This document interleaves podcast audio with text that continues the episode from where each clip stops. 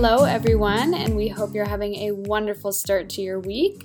For today's episode, we had the absolute pleasure of sitting down with Jonas Eford, and he just gave us so much wisdom. We sat there for most of the episode in awe, just absorbing all of the information that he was giving us. So, we highly suggest taking out your notepads and taking some notes through today's episode. Jonas is a chiropractor who built his own company called Recharge Wellness.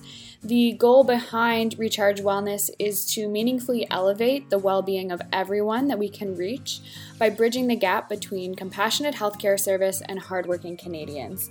So, we will let Jonas explain Recharge Wellness throughout this interview, and we hope you enjoy. Be sure to screenshot and share if you enjoyed today's episode. Yeah, let us know what you learned. We would love to hear from you. So, here is episode 14 Recharge Your Life and Business. Just one last thing before we hop into the episode, we wanted to let you know about our favorite healthy spot to eat at, Calii Love. We've been enjoying smoothie bowls, salads, coffee, you name it. If you're looking for food that is both healthy and easy to bring on the go, you should definitely check out Calii Love. It is perfect for our lifestyles. We're very busy, but also want to make sure we're eating healthy food. So, Calii Love is the place to go. Hey, friends, welcome to the team. I'm Sarah, marketing professional, bar fitness instructor, and dancer. And I'm Kira, a professional in the wellness industry, dancer, and lover of all things fitness and well being. We're your hosts of the Team Wellness TO podcast. Together, we've created this podcast to be your one stop shop for all information about the entrepreneurs that work to build a healthier Toronto every day. Our goal is to form the largest team of healthy, happy, and thriving individuals in Toronto. We aim to provide the information you need to start or further your holistic wellness journey. Let's get this conversation started.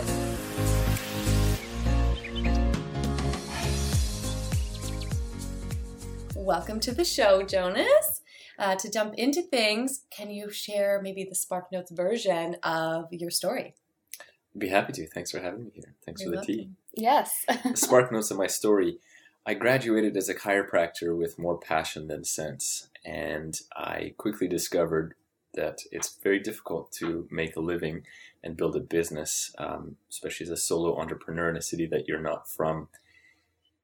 And uh, those frustrations turned into first sadness and depression, and then after that uh, into action. And I learned how to build a business slowly and incrementally. I explored a variety of creative ways to apply business because I was so impatient. And eventually, um, one of them stuck. I think the, the one that showed the most promise, I, I fed into that and built the business that I currently run um, out of being opportunistic. That's really cool. yeah. That's very well said. Yeah, really. Where are you? Where are you from?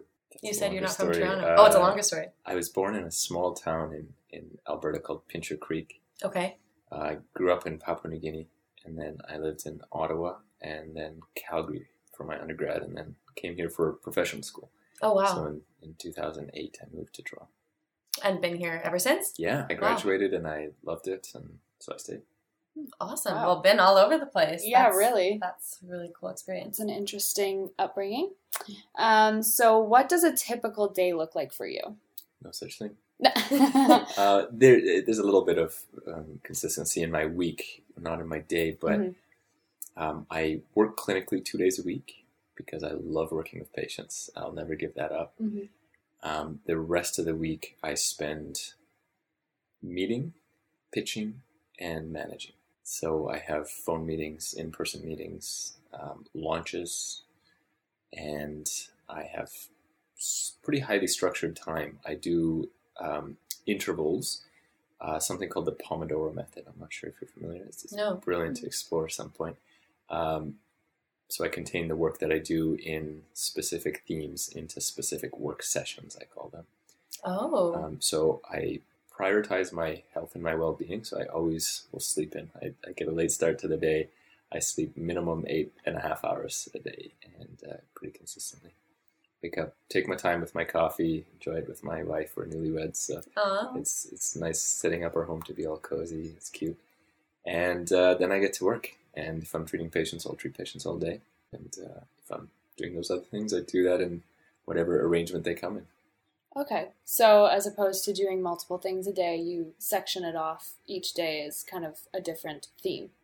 So if you're treating patients, you're not mixing it with your other Correct. bits of work. That's a good way to do it. That's Yeah. kind of, it seems similar to um, a book that one of our other guests mentioned. Um, I think I mentioned it on another one. It's called The One Thing. So it's like, have you heard of this book, The One Thing by Gary Keller? I've heard of it. I haven't read it. Yeah, it, it seems kind of similar to that, like almost like really being like narrowly, narrowly focused Mhm. um, on like that the one thing. So it's like, what am I going to do right now that's going to help me accomplish like this and this and this? So it sounds like you've sort of accomplished that. So that seems cool. I love that concept Yeah. so much. And I, I have to say, I've actively worked towards identifying what that is. I believe it's whatever produces the highest value. And the tricky part is not identifying that, it's, it's letting go of everything else. To Mm. me, the challenge was finding how to outsource it. I see. which what I figured out the best way to do that is is to distill the role or the accomplishment that the thing you need done, make it really clear, and then give it to somebody. Hmm. Packaging it out and um, outsourcing is really effective, but you have to be very clear on exactly what has to be done and expectations to be able to do that. Mhm. Mhm. But once you do that, you can focus more and more on what you do best. For me, that's treating patients, but also talking with uh, leadership of companies to sell them on their company service. Awesome. Yeah, it seems like you're very self-aware, so that's that's a really good quality to have. So, of course, you've mentioned your business, so we want to talk about that for a little bit. Um, so, being the founder of Recharge Wellness, can you tell us a little bit more about the company? Yeah, I'll tell you about its current state. It's um, a company we do on-site clinics for companies that want to treat their employees really well. Um, we bring in chiropractic, physio, and massage, and a bunch of other things, but we do a very unique variety of it. So we're bringing these services on site to treat staff, and we run it through insurance. So staff doesn't pay, company doesn't pay, everybody loves it. We have a very sort of unique proprietary approach to treating people. It's um, a combination of different therapies that we put together that I've trained each practitioner to do, and its bottom line is we make people feel awesome. People have strain physically and mentally in their day at work, in their Mhm. week at work, in their month at work, and very seldom do they give themselves enough time to address that. The Mhm. self care required to bring them back to a baseline. So we're helping to bridge that gap, I believe, by bringing these services and making them really great into the office and making it free, easy to use. Hmm.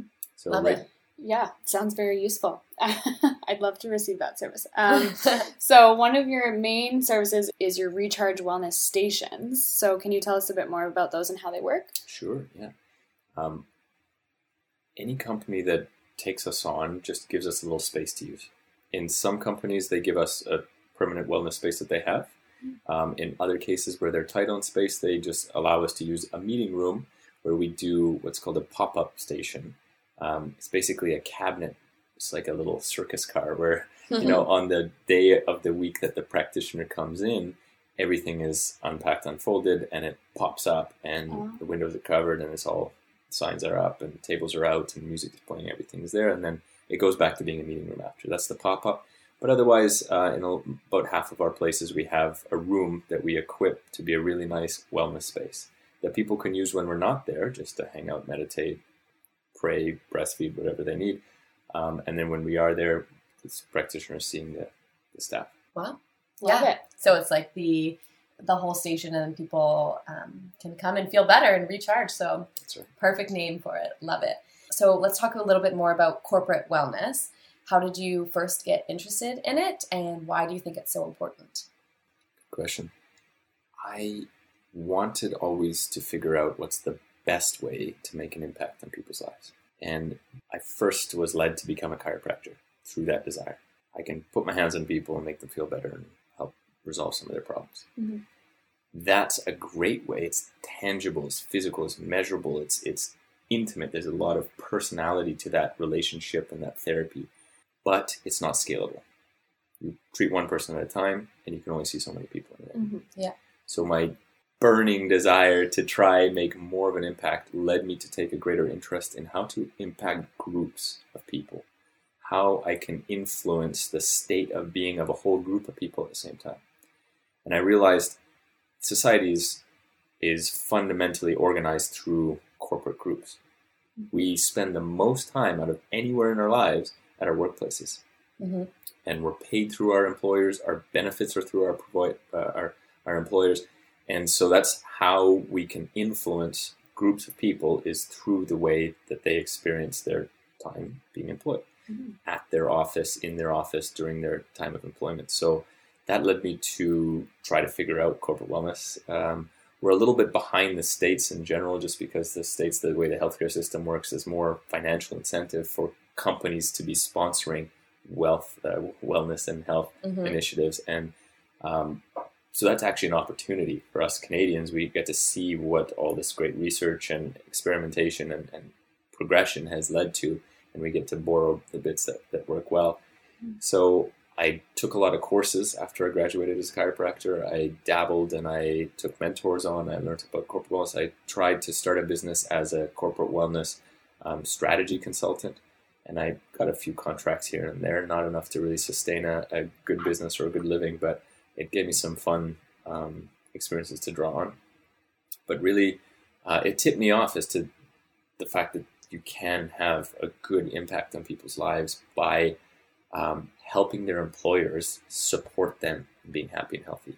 I like to truly uh, believe that the employers have a genuine interest in the well-being of, of their employees generally speaking it's most often the case deep down it's Mhm. sometimes more obvious than others but Yeah. um, i like to leverage that and just help them do a better job of taking care of their people Yeah. Very smart.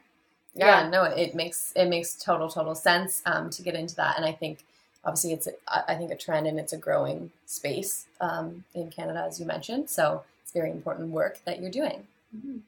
And something that we find interesting uh, is that you don't currently do any traditional marketing. Um, so, can you tell us the philosophy behind that and how you get your clients? Sure.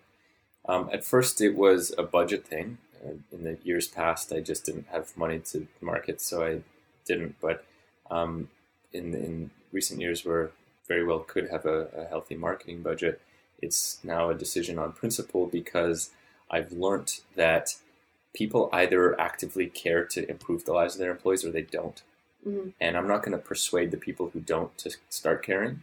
And so I decided not to stop trying out of feeling like I failed, but rather it's not worth my time Mhm. because fighting uphill to try and help people in a place where they're not supporting each other is not a battle I want to be a part of. Um, I mm-hmm.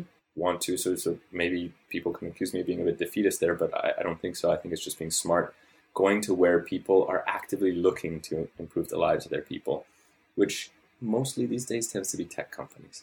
Mhm. So- yeah. yeah. Most of my clients, maybe 80% of them or so, are, are tech companies, startups, later stage startups that they just do it right. They put their money where their mouth is and they, they actually care and they're just looking for better ways to do it. And so that's one reason why Mhm. I don't do marketing is because I realized um, the people who care, it's not hard to find them. Mhm. Um, they stand out they'll almost seek you out and too. they'll seek me out. Yeah. Exactly. So a lot of my business, uh, fact, the vast majority of it has come word of mouth. I don't go around pitching to people so much as um, people who know about me or have left their company to another good company tell their HR manager to get in touch, and that's basically how our company is spread. We've also had um, worked with a number of good companies that have either grown or just have lots of offices around the country. So a handful that we started off in Toronto, and then they said, "Hey, Jonas, that was great what you did there. Can you do our other eight offices around the country?" I said, "Okay, hmm. of course." Wow, yeah, that's no amazing. problem. That's happened three times as well. So we've spread that way, and I feel like the momentum is just continuing to build. And yeah, I'd like to invest in having some sort of presence, but I don't think I'll ever really do any active marketing because our target demographic is also quite niche. So mm-hmm. if I'm going out and putting billboards up and doing lots of Google ad spend, it's not going to be that fruitful because I could tell you out of 100,000 people, there's only two that would be actually relevant for me to talk to. Mhm. Makes sense? Yeah, yeah, no, it makes total sense, and it I'm not a I- public facing company. Yeah, you're not trying to sell people who, if you were to say get their business, they might not actually take what you're giving them to heart or actually implement it. Um, and it would kind of be, like you said, just a waste of time. Um, and they kind of have to come to you. So it's hard to convince someone to better their well being. It kind of has to be learned. They have to learn it That's somehow. And I have done that. I've wasted a lot of time and resources, and fortunately, most of it was my time, not my contractors. I learned Mhm. my lessons so that I could prevent that from now the people that we have going into offices. It's amazing. Good lesson to learn. And it sounds like, of course, what's so important um, that you obviously emulate in your business is the relationship building aspect. So keeping the relationship, like once you go in the first time and then building on that relationship. Um, obviously, if they have a positive experience, then that word of mouth will happen naturally. So um, kind of marketing in itself without having to do it. So Totally. Mhm. really, really cool perspective. So we want to know what you believe are the pros and cons of owning your own business. There's many. Um, I think you can take a step further back and, and look from a higher perspective and consider one's character. I think that um, if you reflect on who you are, what you care about, how you operate, what your what your characteristics are, some people um, endure the challenges of entrepreneurship much more gracefully than others. Mm. Um, some thrive with the challenges, the disappointments, the setbacks, and some crumble. And so being honest with yourself about what types of endeavors you appreciate. Some people really value the stability that being employed gives them, the safety, Mm-hmm. the, the idea that someone's going to take care of you, someone's going to take care of your benefits and your CPP and all those things for you. You just need to do a good job, and that's Mhm. it. That's really comforting for a lot of people. And it, it pains me sometimes to see people that are in denial, where they're so excited about an idea, which is just nice, and, and we're in this time of history where we're also supportive of entrepreneurship that sometimes there's not enough critical friends that are like, hey, pause, slow down, Okay. rethink. Mm-hmm. Um, well, it's also an unpleasant thing to, to be is Mhm. to be the, the devil's advocate. But yeah. um, that's that's what I would say is first consider your character and then consider the pros and cons because the pros and cons are relative to your character. I don't think Never thought of it that way. Yeah, I don't think I've heard someone say it quite like that, but it's Yeah. I mean, it's a fact and it's true like because um yeah, like personally I'm someone who really I like stability and routine. So since I no longer work like a normal stable routine corporate job, it's been an adjustment like in terms of who I am as a person, like trying to figure it out. So it's it's definitely something that makes a lot of sense. So yeah, thank you for sharing that. As your other, so that what is that? Is it would that be a con or a pro? like that's just like words of wisdom. Yeah, I suppose um, I could try to give more practical pros and cons. The pros are the flexibility. Um, Yeah. Also, the the lack of restraint. I feel, and any entrepreneur would tell you, they feel like you can accomplish so much. There's no there's no glass ceiling. There's no. Mm, I mean, there are it's just in different forms, but it's it's only yourself that can hold you back, Mhm. and that sounds that's It's exciting. cool, yeah. It's it's cool. So you can reach higher. You can be more ambitious. You won't be suffocated by other people's expectations or Right. pettiness. So that's a, definitely a pro, and the flexibility for those who value it is is definitely a pro. Um, the cons are certainly the uncertainty yeah, and the unpredictability, the consistency of the setbacks. We're all going to be emotionally involved in the outcomes of what we invest our, our time and energy Mhm. into. Mhm.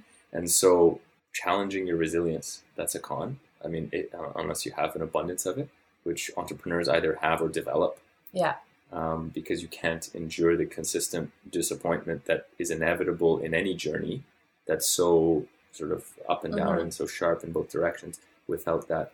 So resiliency. The um, other con is, I guess, that sometimes you don't get the support and guidance you would compared to being plugged into a community. okay, Mhm. For example, if I were to go work as a consultant at Deloitte, I would have a formal coach, a work coach who's paid, their paid time is to sit there and improve me. right, I have dozens, if not more, people to draw on to answer questions for me, to ask, to support me, to help me. I have a huge network and abundance of people that are at my disposal, that are the support networks of the company, their resources. Um, so all that is is lacking. You sort of have to bootstrap and makeshift and and Mhm. Fi- figure out your support systems for yourself. When so that's another con, I suppose. Maybe I'll I stop like there. that perspective. Maybe No. I'll stop there. No, it's good. It sounds like overall, obviously, it's worth it because you can you can go kind of as high as you want to push yourself. So, Yeah. but obviously, there's going to be challenges along the way. yeah, you have a lot of unique perspectives. I really appreciate them. Yeah, it's very I feel like I've never heard someone explain things at the way you're explaining them right now. So I really like it. Um, Thanks, Kira. So now we will move on to some advice. So, what advice would you give yourself five years ago? It's quite a bit. I, I had such a, a sharp learning curve.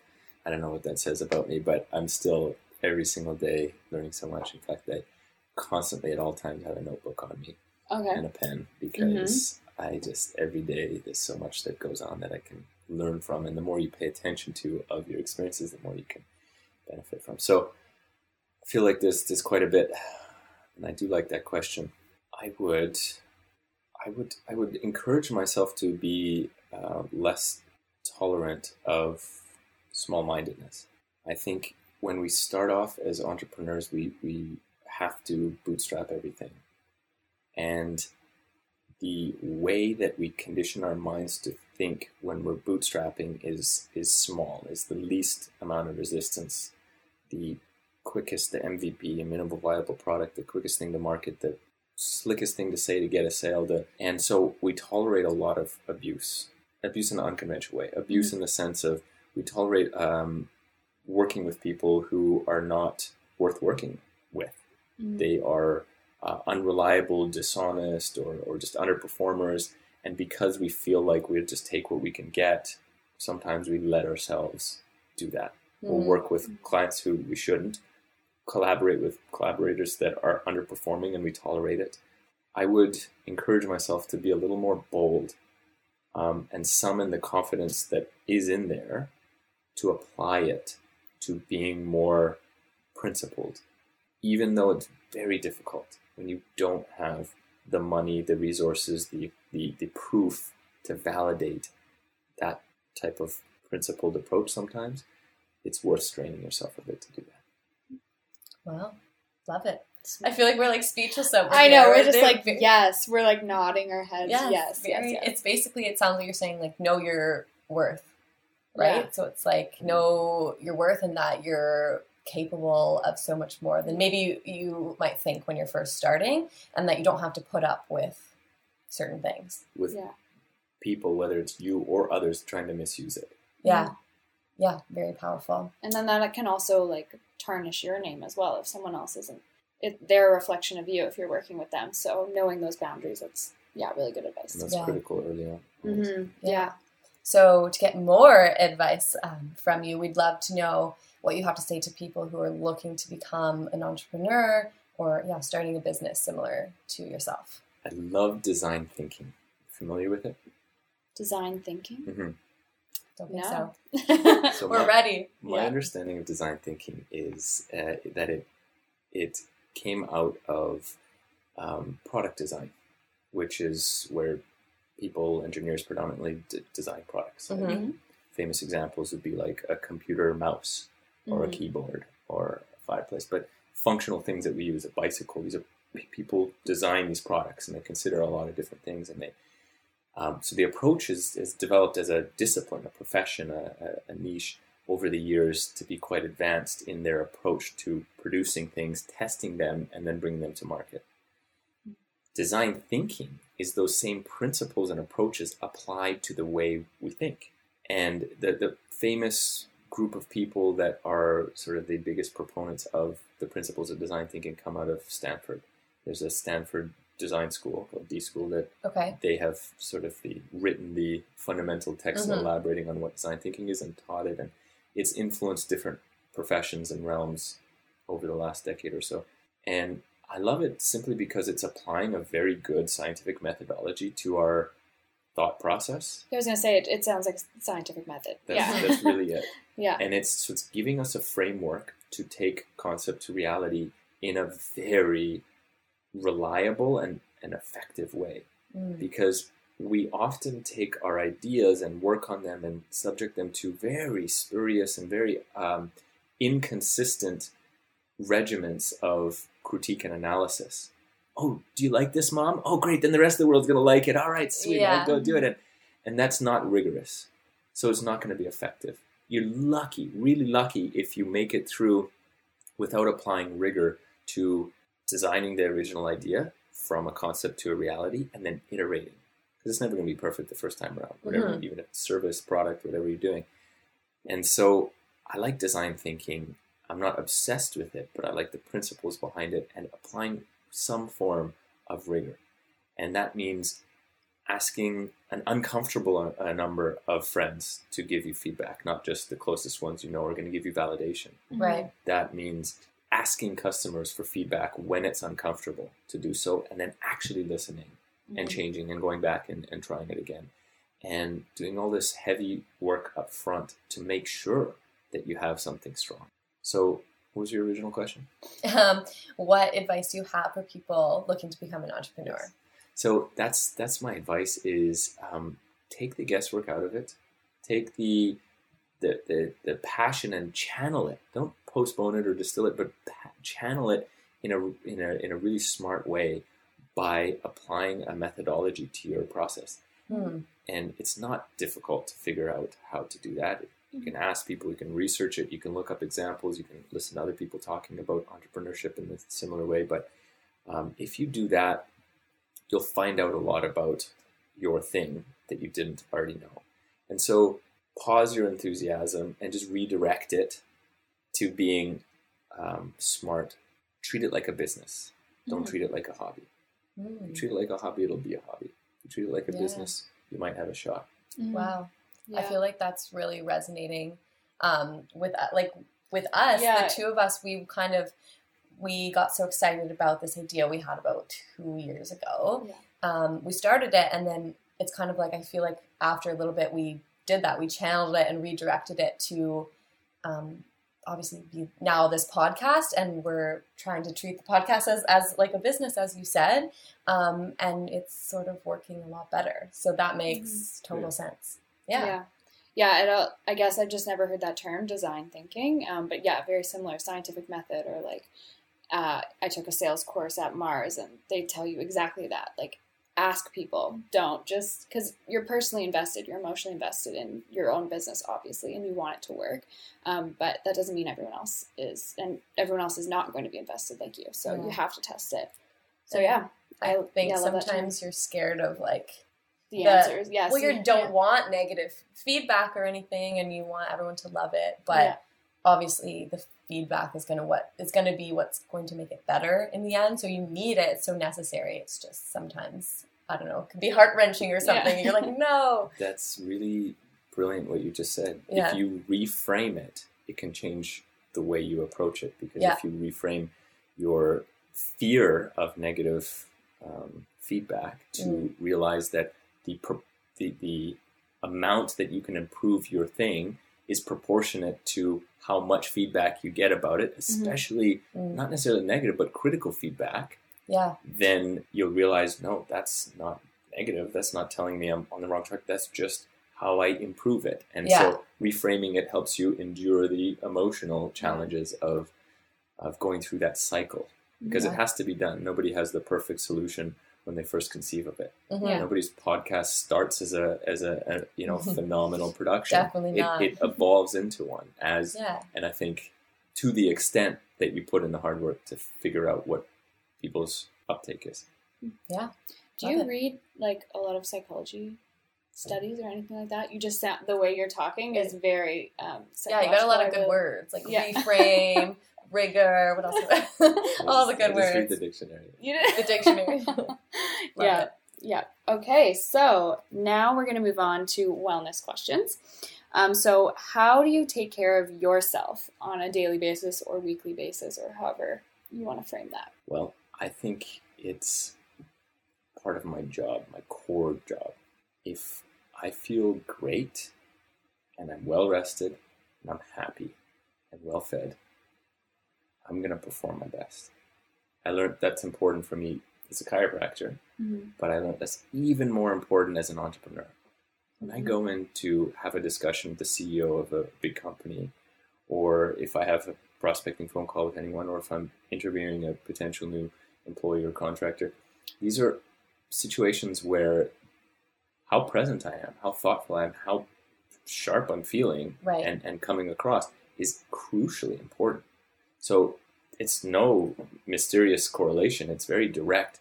When I take the time to, to relax, to eat well, to rest, to sleep well, and to take care of my mental and emotional well being, that's directly investing in my business.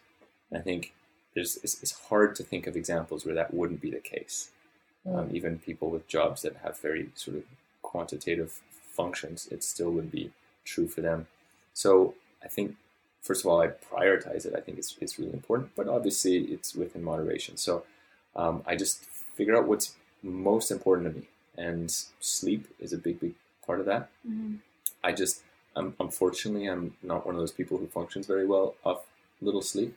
Mhm. So I prioritize getting a good amount of it, and it's not easy. It's not easy for me, just like it's not easy for anybody. It's for me. I, I am blessed with not having biological, physiological challenges sleeping, but still a lot of discipline issues getting to sleep one time. Yeah. You know, so yeah. that has been where I focus my effort. Is I just I have to frame it to myself Mm. that going to bed early is a direct investment in all the things that I value. So there's that. Eating well, that sort of that's just super important in general for, for all the reasons, but you can tie it directly to energy. It's uh, I think everybody by the time they're in their 20s and 30s and on, they realize the correlation between what we're putting in our body and how we feel. So forget longevity and overall, you know, well-being. Even if it's just energy day to day, you need to be smart about what you're consuming and how you're consuming it. Um, and then exercise and activity. Oh, it's the best. It's the best adrenaline. It's the best energy production. Yeah. Mhm. It's uh, Those endorphins. it's Yeah. endorphins. and I go a step further and put it to use in managing my time and my focus. So time and f- focus that they're limited uh, quantities. We, we, we have to channel it to be as optimal as possible. And that's back to this thing I mentioned earlier. The Pomodoro method is a simple approach where you just break up your time working on something into increments that we're physiologically and mentally, psychologically uh, better equipped to handle. So Mm. 20 to 30 minute intense focus, no distractions, working on something, and then a break. When Oh, we don't I enforce it, Heard of this? Yes. Keep yeah, it's going. brilliant. When you, we I- don't enforce now- the break, we, we are inclined to keep working because we're, we're in, in it, we're, we're engaged in it. Right. And what happens is we stop working once we're then mentally or physically exhausted. Mhm. And the, the exhausted, I use that term lightly, like we don't feel exhausted, but we okay, now I need a break. Yeah. You- Yeah. two hours in you're and what happens is it takes way longer to replenish your psychological Mm. capacity for focus and it takes a lot more to recover from the strain you just put on your back and your neck from sitting hunched over your computer Right. so dosing exercise into my breaks in between my work sessions is a really effective way i've found to Mm. be constantly at my peak performance Yes. So when you're working on, like, so say it's like the 20 minutes you're working on, say, like one client's, like you're working on one thing, right? Like you don't just have like a million tabs open on that's your that's computer, an right? important feature is you have Yeah. to before you start working you have to be extremely Decide, clear on what yeah. has to be accomplished Mm, and then the other part of it is is if you've not accomplished it and your timer goes off Yeah. you still stop I because the see. breaks are, are important once you it's a slippery slope if you let Yeah. it slide Mhm. but that's the key is yeah it's the one thing. I, I think I read or I heard on a podcast that a lot of people do work that way, um, like where they have they'll have all the tabs open and they'll like okay like email here and then you know just a million tasks all in one.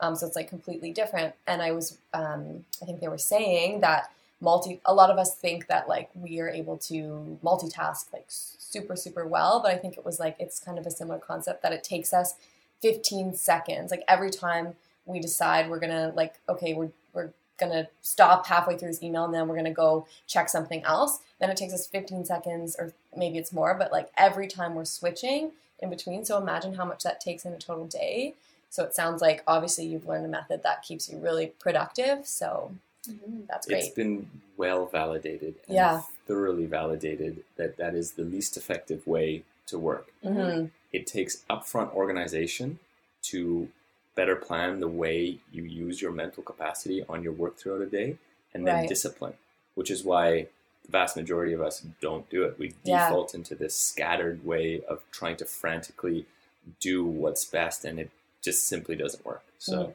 there are better ways. This just happens to be the way I've applied that Yeah. bit of shifted understanding, and I'm passionate about it because it, it's brilliant. It works. Yeah. I mean, yeah, that all sounds so amazing. How do you keep going? How do you stay motivated? I think it gets more and more exciting as things go on. Um, there's more people in the fold. There's more lives being influenced, being impacted. Mm. A big part of my drive was when I first started this uh, company. It was it was just me, of course, and um, I was just a chiropractor, and I was going into offices and trying to just do that. And um, I figured it out after a couple years of figuring out how to give a great service and then frame it and package it and get into companies. And it ended up being really wonderful where I would show up at these offices. I'd be fully booked every Mhm. single place I went. So I would only go for the times I was booked. I'd be fully booked. I'd show up, I'd unfold the little table. Um, people were so grateful, and a lot of them wouldn't be getting such treatments if I hadn't been showing up. So they were Yeah. grateful. I was making more money because I wasn't paying rent. I wasn't paying uh, percentage to insurance companies or to a clinic Mhm. owner, and so I had very short work days and short work week and high quality of life. And I was making more than I would had I been working at any type of clinic Right. for those reasons. And so it was amazing for me. And a lot of my friends were miserable. Um, not just chiropractors, all just healthcare practitioners. It's, it's a tough go in Toronto. Yeah. Um, it's a tough go in any city, and if you don't have good business sense, it's a tough go wherever you are. Um, so a lot of my friends were really struggling, and I had this great thing going, and I realized, well, that's kind of a pretty cool opportunity, not just for the people in the company, but also for the providers, for the chiropractors, the physios, the massage therapists. When if I can gift them this amazing thing, opportunity to do practicing the way I'm doing it, then I could be gifting them this wonderful lifestyle advantage as well, which is basically maximizing your time and maximizing your profit in the minimal amount of time. Right. So lots of free time, more money. It just makes sense, right? hmm Um, so in my model, I could do that. So as I started to get a little more business and outgrow my own capacity, I started to bring more people in. hmm Now we're at 18 people and 37 locations and counting. But um, it's a privilege to be able to share that with all these wonderful people on our team that they all appreciate it, they all love it. And so I'm just supporting them doing the best job they can. But that's one thing that really keeps me going is to be able to continuously provide this wonderful opportunity for our providers, for our Mhm. recharge healthcare providers that they can have an amazing quality of life so that they can go home and be with their kids and make more money and build their own practices. Mm. A lot of them have their own practices on the side.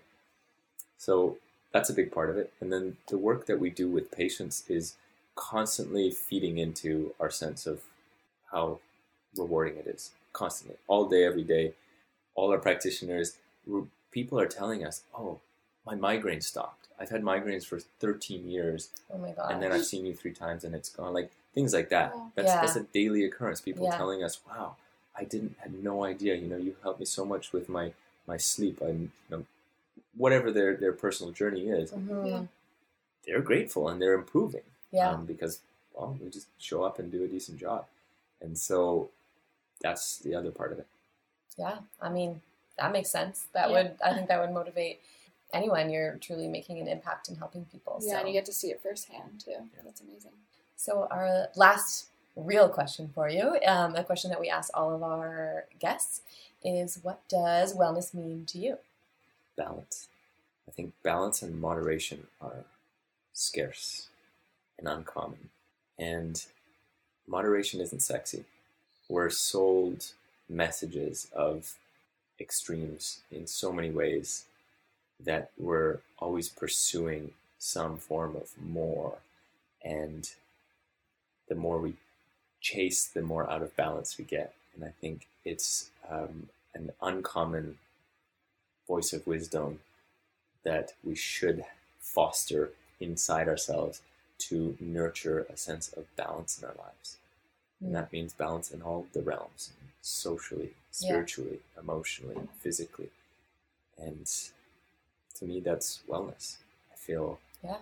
that if we can pursue continually build robust ways to maintain balance in our lives, that's successfully implemented wellness. Very, very strong answer. Moderation isn't sexy. I love Yeah, that. that was a good one. Maybe that's going to be your quote. No. um, okay, so we're going to do some fun rapid fire questions. Uh-oh. Ready? This is Every- dangerous. So, what is your favorite sport? Soccer, Your favorite drink? coffee, Favorite snack? mangoes, I love mangoes. Um, your favorite day of the week? Wednesdays, Thursdays, I love Tuesdays, Thursdays. Fridays. too. I Oh love gosh. I love every day. Oh, that's so funny. Um, Every day. Every day but the weekend. Yeah. yeah, the best place you've ever traveled to. Seyðisfjord of Iceland, where I got the swimmer. Oh, very cool. I want to go to Iceland. We respond at the same time. Classic. um, okay, and now we also do a would you rather question. So, would you rather never be able to go to a family doctor or a dentist ever again? Family doctor. Just saying. Because he can go to the hospital, right? Is that your thinking? No. No. that was mine. No, I think maybe it's immodest of me to say so, but I, I think I would be able to adequately triage myself into the specialties that would be able to address whatever specific issue I Ah, had. Mm, Makes sense. he doesn't need that referral from family doctor, yeah, you yes, yes, got it. Um, so before we wrap up, we would love just if you could share where people can find you and connect with you um, online. Well, I'm a bit of a hermit, so I live in a atop a mountain in a small cave that people can hike up to. It takes 17 days. No, I'm joking. I'm like, Um, where are you going? wait, what? I, I'm actually not not uh, very active online, so I don't have much of a presence Mhm. deliberately. cool. Um, but people are welcome to find me where I am, which is LinkedIn. Mhm. I try to, to be available there, and Jonas Eifert, Recharge Wellness, both both up on there. Cool. Um, I think I'm floating around somewhere on Facebook, but I'm entirely absent on Instagram and Twitter. So Cool. Okay. Well, we can link your LinkedIn, Yeah, LinkedIn if, is if, good. Um, that's do. Maybe if anybody has any questions or anything like that after. Yeah, and do you have any last words of wisdom to leave with the audience? seeing You've left a lot already. I haven't had any words of real wisdom so far. Maybe um, No. um, no, I don't. But I would like to um, interview you two for your own podcast. right Right now? now? Wait, are you being serious right Yeah. now? Okay, sure. Why not? We're ready. Yeah, we're ready. Go for it. So, what flipped the switch from this being a passion project hobby to a business? Um, so we always want to do a lot of things and we always want to help people and create a community. So at first it started off as um, some people may know who are listening called Amazed and Confused. It was a community to connect people that were feeling both amazed and confused at all the opportunities that were out there because that's kind of how we were feeling post graduation. We did some events, we wanted to create this community feel, and we felt it wasn't really sticking, um, and we didn't feel 100% passionate all in. It felt more of like a hobby, something that we were. it was um, almost like like scattered, almost how we're talking about how we work. It was like we weren't. It was too broad. We're trying to like we're like everyone is in this community, which is great. Like we would love to connect with as many people as possible, but I think we've narrowed our focus mhm. um, to what we truly are passionate about. So now that we feel that passion, it's like hopefully we're connecting with others who feel the same similar passion and that it's genuine connections. Yeah, right? yeah. Wellness, health, and wellness has been a huge part of our lives for a long time. So, and we always tried to include that in Amazed and Confused, and it was always like a little portion of it, but so big in our hearts. So that's why it turned into um, this podcast because we had met so many amazing people, and we're like, we want everyone else to know about these people, but to put them all in one spot um, and take that holistic approach of well-being and let other people learn from what we're so passionate about Mhm. and um, learn from the people out there in Toronto who are doing this work. Yeah. Do you let your community evolve and grow organically? Um, I think it's yeah, pretty organic. Pretty like is organic, how yeah. we've tried to do it. Um, I mean, obviously, we have really supportive friends. So our friends support and like will connect us with other people. And what's even been huge is actually our guests are just always so amazing. And then we kind of are able to tap in almost to their communities through all of this because mm-hmm. they, you know, want to share their wisdom and it's just kind of it evolves organically through that as well as yeah. events. Word of mouth is a lot. Yeah, word of mouth. Yeah. Exactly. We have Instagram, but that's really there just for the people who follow us to check in like, hey, this is when the next episode is. Like podcasts are online. It yeah. has to be promoted somewhere so someone can find the link. Um, but yeah, major and we've had a lot of people actually reach out to us um, to be on the podcast. It's kind of organically happened like that. At first, we were reaching out. Uh, well, we always are. Yeah. Um, but it's just been really interesting to see how that has happened so quickly, actually, because we started this in just in August of this year. This year, mm-hmm. good for you. A couple months, yeah. We had some prep work, obviously, before yeah, that, but it wasn't launched until it was August. Yeah, yeah. And what specifically do you hope to see manifest with this project in the medium and distant future? I would just love us to be like the audio platform for learning about wellness entrepreneurs in the city. And just, to also make a physical community as well. We love putting on events. What kind of events would you host in the future?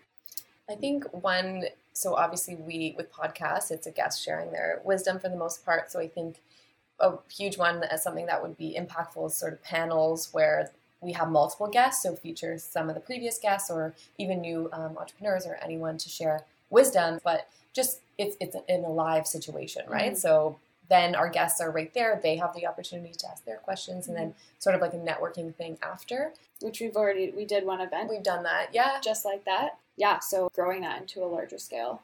Yeah, the live podcast is one of our favorite mm-hmm. ideas. That's a brilliant idea. And have you found good collaborators to host these types of events? Yeah, well, we had our event in what month are we even in? Oh, we're in November. in October, we had our event um, at Well Beyond, which is a uh, naturopathic um, doctor's clinic, who is Erica, who was our previous guest. Mm-hmm. So that's been a great space. Um, I can imagine that there's so many great like fitness studios and yoga studios and cafes and all of that in the city. So right now we have a partnership with Calii Love actually. Yeah. So we'll be hosting an event there in January. So more details to come. Details but to come, um, yeah. yeah send me an invite. Yes, of course, you're invited. You're a part of the team. Show up yeah. and make noise in the background. Yeah, love it. Well, thanks for the great questions and good conversation. Thank you. Yeah, thank you. I love that you interviewed us. First time that's happened. yeah, that's that's so nice. Um, thank you so much. Um, we appreciate all of your wisdom and um, your knowledge, and you're definitely very inspiring. All right. Yeah, thank you so much. My pleasure.